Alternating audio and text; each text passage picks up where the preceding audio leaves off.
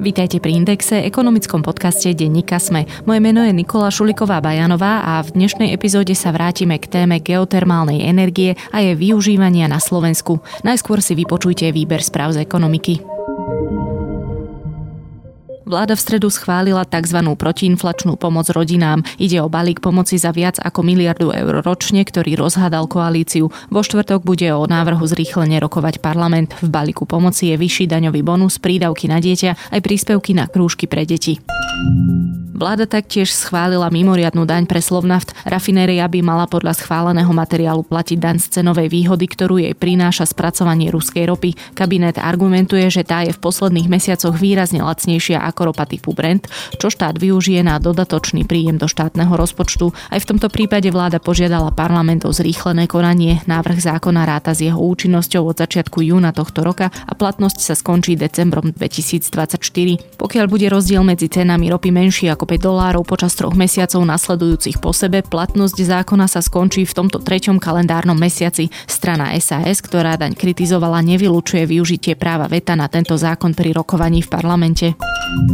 Združenie miest obci Slovenska je od dnes v štrajkovej pohotovosti. K takémuto kroku vyzvalo svoje členské mesta a obce. Reaguje tak na návrhy z dielne rezortu financií, ale aj dlhodobý prístup štátu voči samozprávam. Situáciu vyhodnotí združenie koncom júna. Ak sa nič nezmení, je pripravené vyhlásiť ostrý štrajk. Podporu z MOSu deklaruje aj Združenie samozprávnych krajov SK8 a Únia miest. Združenie najviac trápi Matovičov daňový bonus a s tým spojené výpadky vo výške 618 miliónov eur počas dvoch rokov. Problémom je tiež energetická kríza, verejné obstarávania i zdražovanie stavebných prác a materiálov.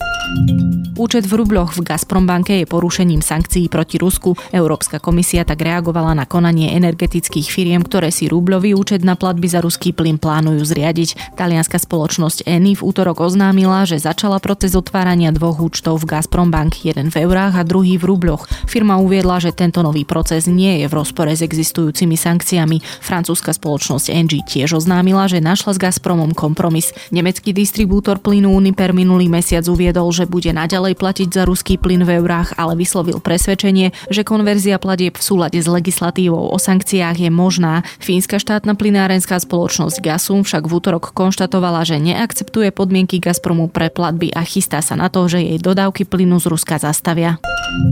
Plán prevzatia Twitteru zhruba za 44 miliard dolárov, ktoré za podnik ponúkol šéf americkej spoločnosti Tesla Elon Musk, je pozastavený. Musk to v piatok uviedol na svojom Twitterovom účte. Chce najprv podrobnosti k podielu falošných a spamových účtov a uistiť sa, že tvorí menej ako 5% všetkých účtov. Akcie Twitteru sa v reakcii na jeho oznámenie prepadli zhruba o 20%.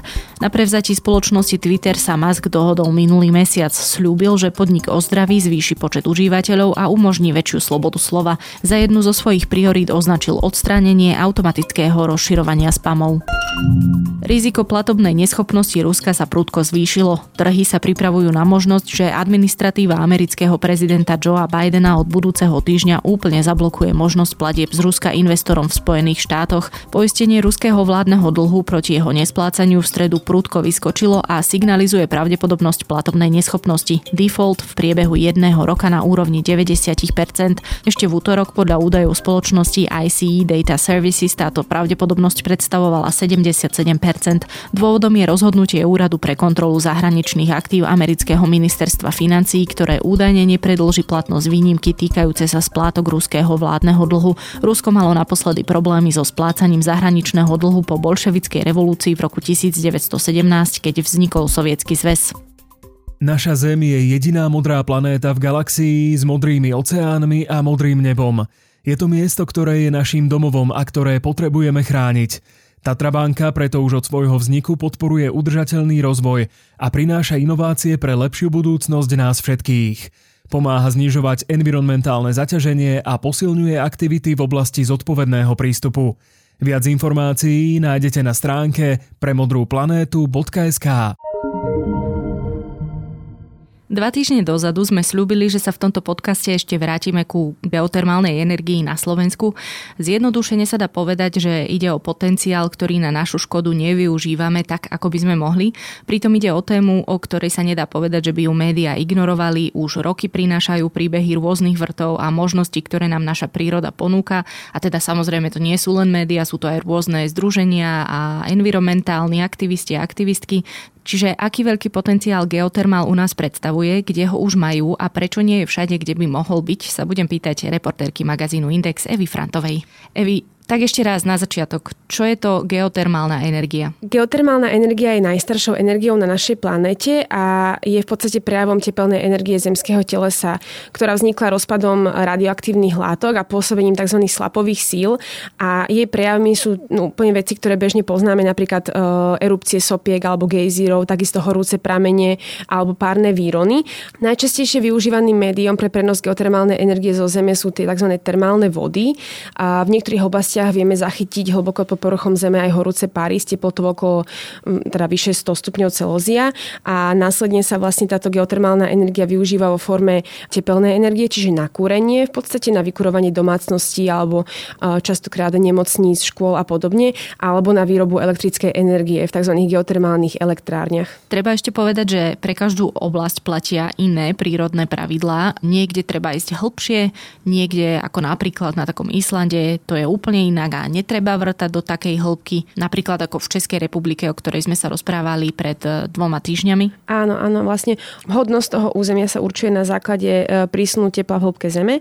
Aby sme si to vedeli lepšie predstaviť, tak priemere to býva tak okolo 30 stupňov na kilometr. Na Slovensku je to okolo 20 až 45 stupňov. Uh-huh. Uh, to znamená, že napríklad e, na východe sú veľmi vhodné podmienky a tam je to naozaj okolo tých 40 stupňov a v porovnaní napríklad s tým Islandom, ktorý si ty spomínala, tak tam vedia získať každý kilometr až viac ako 100 stupňov. Čiže uh-huh. naozaj tam sú veľmi, veľmi dobré podmienky, ale zase keď porovnáme nás a Česko, tak my máme lepšie podmienky ako Čechy. Najlepšie sú napríklad na tom um, Podunajská nížina alebo oblasť Košic alebo Žiarska kotlina sa veľakrát spomína. No to sa už vlastne dostávame k otázke, že aký potenciál máme na Slovensku? Tak približne tretina územia na Slovensku má potenciál geotermálny, je to viac ako 17 tisíc štvorcových kilometrov. Dokopy ide teda o približne nejakých 31 geotermálnych útvarov a podzemných vôd. Ale aby sme si teda nemysleli, že všetko toto využívame, dnes máme na Slovensku okolo 230, alebo teda vyše 230 existujúcich vrtov, ale funguje menej než polovica. Takže oni síce tam sú, robili sa nejaké prieskumné vrty a podobne, ale nevyužívame ich. Využívame menej než polovicu a aj tú polovicu, alebo teda menej než polovicu zväčša naučili nejakej kúpeľnej starostlivosti alebo ohrevu vody v akvaparkoch a na kúpaliskách. Čiže oveľa menej sa využíva, čo sa týka nejakého vykurovania a podobne. To si ešte prejdeme, že kde presne čo majú.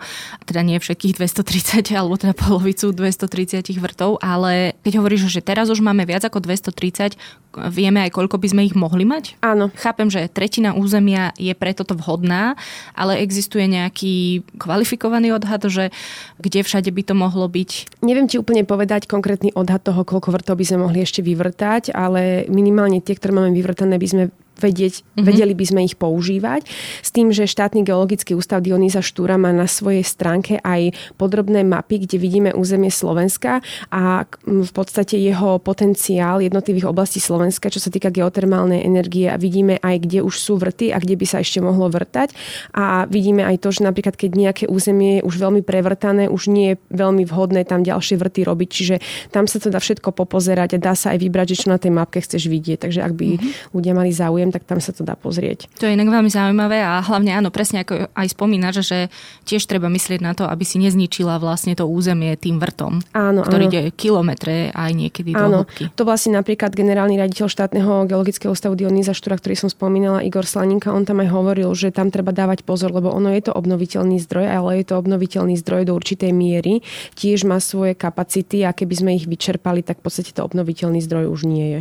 Dobre, už si spomenula spôsoby využitia v prípade takých akvaparkov a kúpeľníctva a neviem akých všelijakých termálnych bazénov si asi vieme všetci predstaviť, kde čo je. Naozaj ich je po Slovensku viac ako dosť.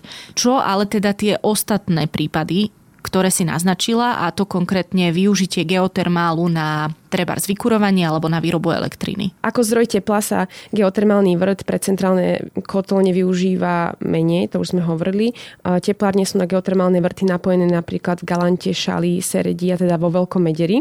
V prípade Galanty napríklad obnoviteľný zdroj využíva sídlisko Sever, ale aj nemocnica s poliklinikou a potom zostatkové teplo putuje do akvaparku Galandia, čo je taký pekný príklad toho, ako sa tá najhorúcejšia vlastne e, voda využíva na vykurovanie a následne potom je také druhostupňové využívanie a, ide to do toho akvaparku. V podstate oni nemusia tú vodu nejako umelo ochladzovať, aby ju mohli využívať v akvaparku, ale využívajú všetok jej potenciál. To sa bežne deje inak Áno. v tých akvaparkoch, že vlastne plýtvajú tou energiou plýtvajú tou energiou alebo príliš horúcu vodu potom niekde vypúšťajú a zase to tiež nie je dobre pre životné prostredie, takže toto je taký pekný príklad. Potom napríklad vo Veľkom Mederi geotermálna energia pokrýva 84% z celkovej ročnej výroby tepla v centrálnej kotolni, čo znamená milión kubických metrov ušetreného zemného plynu. To, je celkom, slušný výkon. Áno.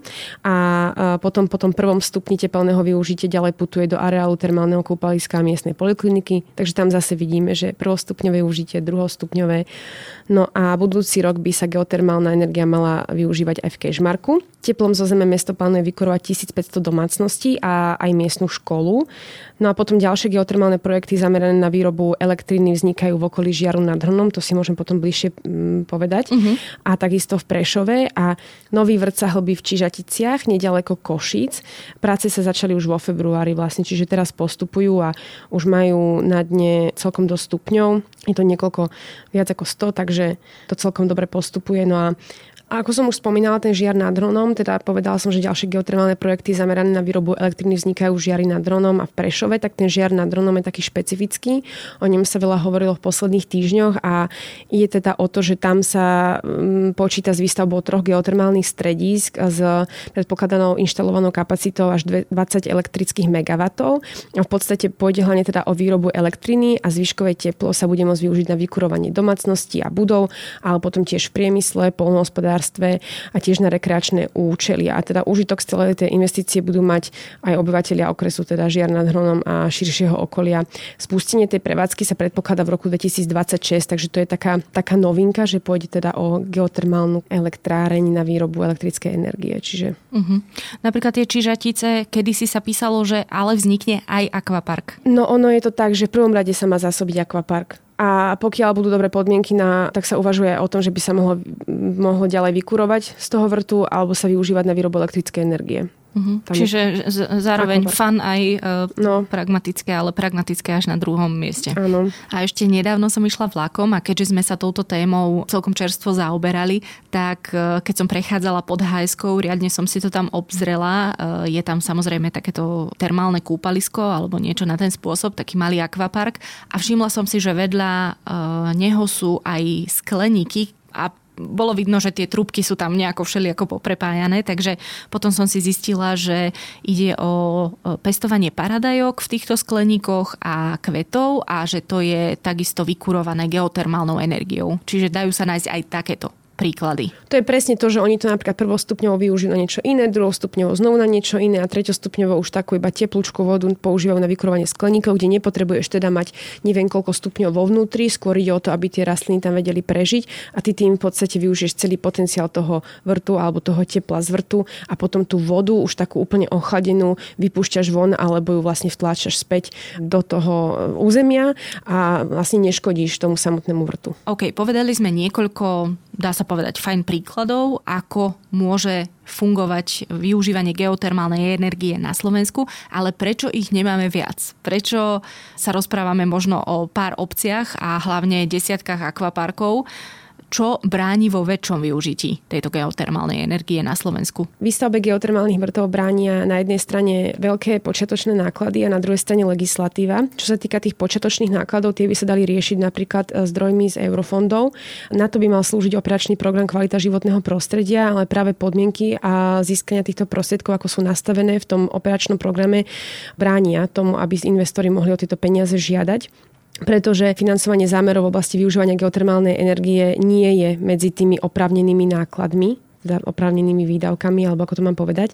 Slovenská inovačná a energetická agentúra, ktorá vlastne má tento operačný program pod palcom, samozrejme vždy vydá aj príručku, keď sa chcú žiadatelia žiadať o tie peniaze z toho operačaku a medzi tými neoprávnenými výdavkami, teda takými, ktoré o podporu žiadať vôbec nemôžu, sa nachádza aj ten geologický prieskum za účelom zistenia vydatnosti geotermálneho ložiska. Lebo aby sme si to vysvetlili, tak ty, aby si vedel, či vôbec ten tvoj vrt bude mať nejaký potenciál, bude mať nejaký výkon a podobne, musíš robiť prieskumný vrt, lebo ty môžeš urobiť nejaké výpočty a prepočty, ale to neznamená, že tak nakoniec aj bude a ty musíš urobiť najprv ten prieskumný vrt, ale ten je veľmi drahý a ty na to potrebuješ peniaze a toto nie je opravnený výdavok z eurofondov, z toho operačného programu. Čiže... Samotný vrt by už a... bol, ale prieskumný vrt nie. Áno, že vlastne už potom ako keby, keď zistíš, že aha, už tam mám v podstate na, na spodu, na, po tých niekoľkých kilometroch také a také teplo a už ideš vlastne vystávať to geotermálne zariadenie a podobne, tak áno, ale ten geotermálny ved prieskumný samotný nie je. Mm-hmm. A ty keďže ho nevieš zrealizovať, nemáš na to peniaze, tak sa to proste v podstate nedieje. Hej. To ide o milióny eur, alebo ako si to mám predstaviť? To je tá najväčšia áno, investícia v podstate a investori teda nemajú možnosť obrátiť sa so žiadosťou o dotáciu na projekty. Hej. Čiže v podstate investori nemôžu žiadať o peniaze na tento prieskumný vrt uh-huh. keby sme to tak nazvali. Dobre, a teraz možno úplne strieľam, ale nemohol by teoretický štát do toho vstúpiť ako do nejakého strategického e, zámeru a sám si vyzistiť, kde je ten geotermálny potenciál e, akože ideálny a kde z toho naozaj aj niečo bude v prospech obci? Alebo toto nemusíme riešiť a skôr vyriežme tie problémy, o ktorých dnes vieme, že sú? Asi by bolo jednoduchšie zmeniť podmienky toho operačného programu, čo je asi teraz už komplikované, pretože sa nám končí to programovacie obdobie, predsa máme záver, bolo by, e, peniaze treba minúť do konca decembra 2023, takže teraz sa to už asi veľmi meniť nebude. Ale minimálne to nastaviť v tom budúcom programovacom období inak. Ale teda je tam aj druhá taká e, rovina týchto peňazí z eurofondov a ich využívania v súvislosti s geotermálnymi vrtmi. A to je vlastne tá legislatívna rovina, lebo e, takisto ak chcú získať peniaze z eurofondov, tak Slovenská inovačná energetická agentúra vyžaduje vlastne pravoplatné povolenie na realizáciu toho vrtu, napríklad teda stavebné povolenie, pričom ako keby je to napísané ako príklad to stavebné povolenie, ale vyžadujú to vždy. Ale pri geotermále ho nie je možné získať pred realizáciou, hej, čiže vydáva sa dodatočne po splnení nejakých ďalších podmienok. A ak vlastne vôbec chcú stavať ten geotermálny vrt, tak ministerstvo životného prostredia ani nevyžaduje to stavebné povolenie. Hej. Čiže naša legislatíva ho nevyžaduje a v podmienkach na získanie eurofondov ho máme. Takže vôbec nekorešpondujú tie legislatívne nastavenia. Hej? Čiže oni v podstate nemajú ako získať to stavebné povolenie a tým pádom nemajú ako získať peniaze z eurofondov. No a druhá rovina je vlastne naša legislatíva, ktorá teraz vyznela, že aha, je asi trochu lepšie ako minimálne to naše nastavenie v eurofondoch, ale tiež to nie je úplne ideálne. Ak teda nejaký investor sa chce pustiť do výstavby toho vrtu, tak musí prejsť naozaj, že veľkým, je tam veľa byrokracie, je tam veľa papierovačiek. Najprv si napríklad treba zabezpečiť rozhodnutie o určení prieskumného územia.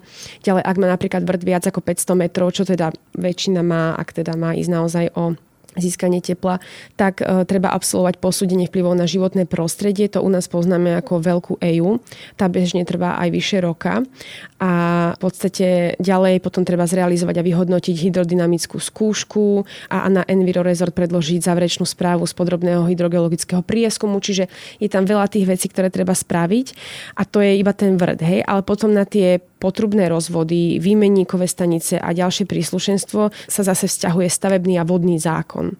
No a tá veľká EIA, ktorú som predtým spomínala, že spôsobuje investorom najväčšie problémy, nie je len že časovo náročná, ale v podstate ani nič nerieši, lebo po realizácii vrtu a vykonaní tej hydrodynamickej skúšky sa zase musí posúdiť vplyv vypúšťania už použitej geotermálnej e, vody. Čiže tú, ktorú oni kvázi ako keby vysajú z nej to teplo a následne ju potrebujú vypustiť niekam do prostredia, tak ešte aj to treba posúdiť a treba posudzovať, že aký by mala vplyv na nejaký vodný tok v, v území a na to treba zase rozhodnutie okresného úradu a ten sa zase riadi stanoviskom správcu vodného toku. Čiže celé je to veľmi komplikované, veľmi zdlhavé a podľa investorov vlastne by tento geotermálny vrd a jeho výstavba mali skôr patriť do kategórie zisťovacieho konania, čiže by stačila malá EA, ktorá není taká zdlhavá a významne by to ako keby urýchlilo ten proces. Čiže jedna vec sú eurofondy, a zlé nastavenie v operačnom programe kvalita životného prostredia. Druhá vec je naša vlastná legislatíva, ktorá tiež nie je jednoduchá a ak už aj ten investor má peniaze, tak ak sa do tohto pustí, tak musí očakávať, že to nebude jednoduché a nebude to otázka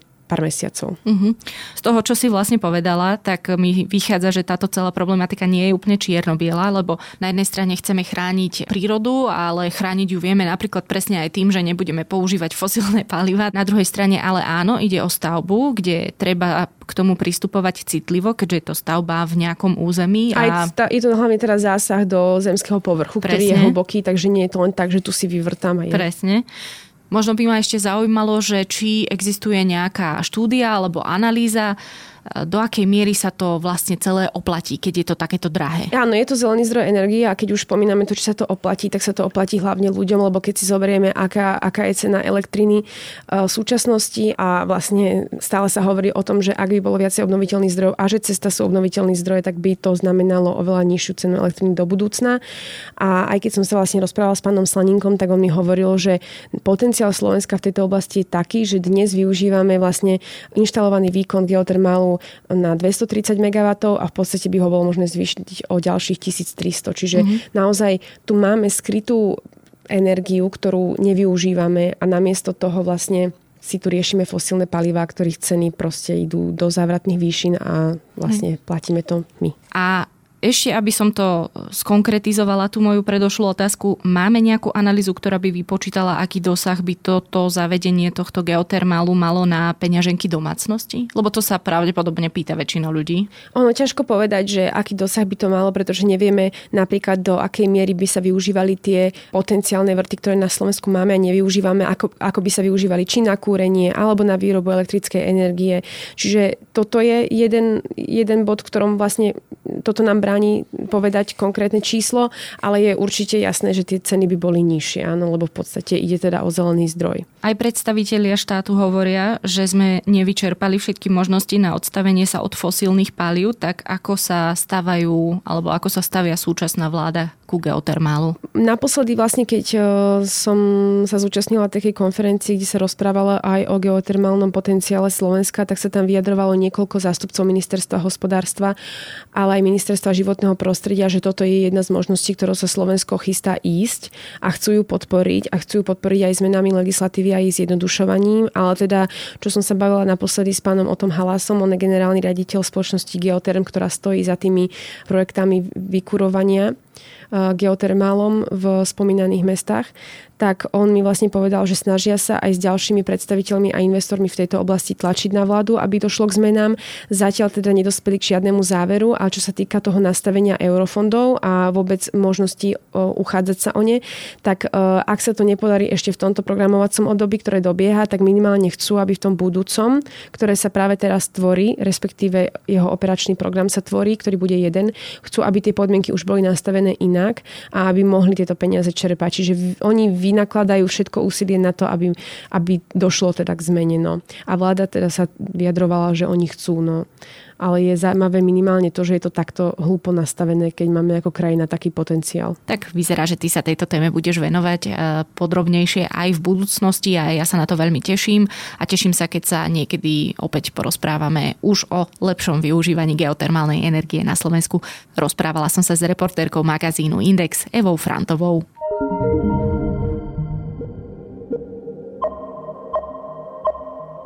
Na dnes je to všetko. Počúvali ste Index, ekonomický podcast denníka Sme. Ak mi chcete poslať pripomienku, nápad na tému či vylepšenie, už dobre viete, že tak môžete urobiť na nikola.bajanová.sme.sk alebo podcastindex.sme.sk.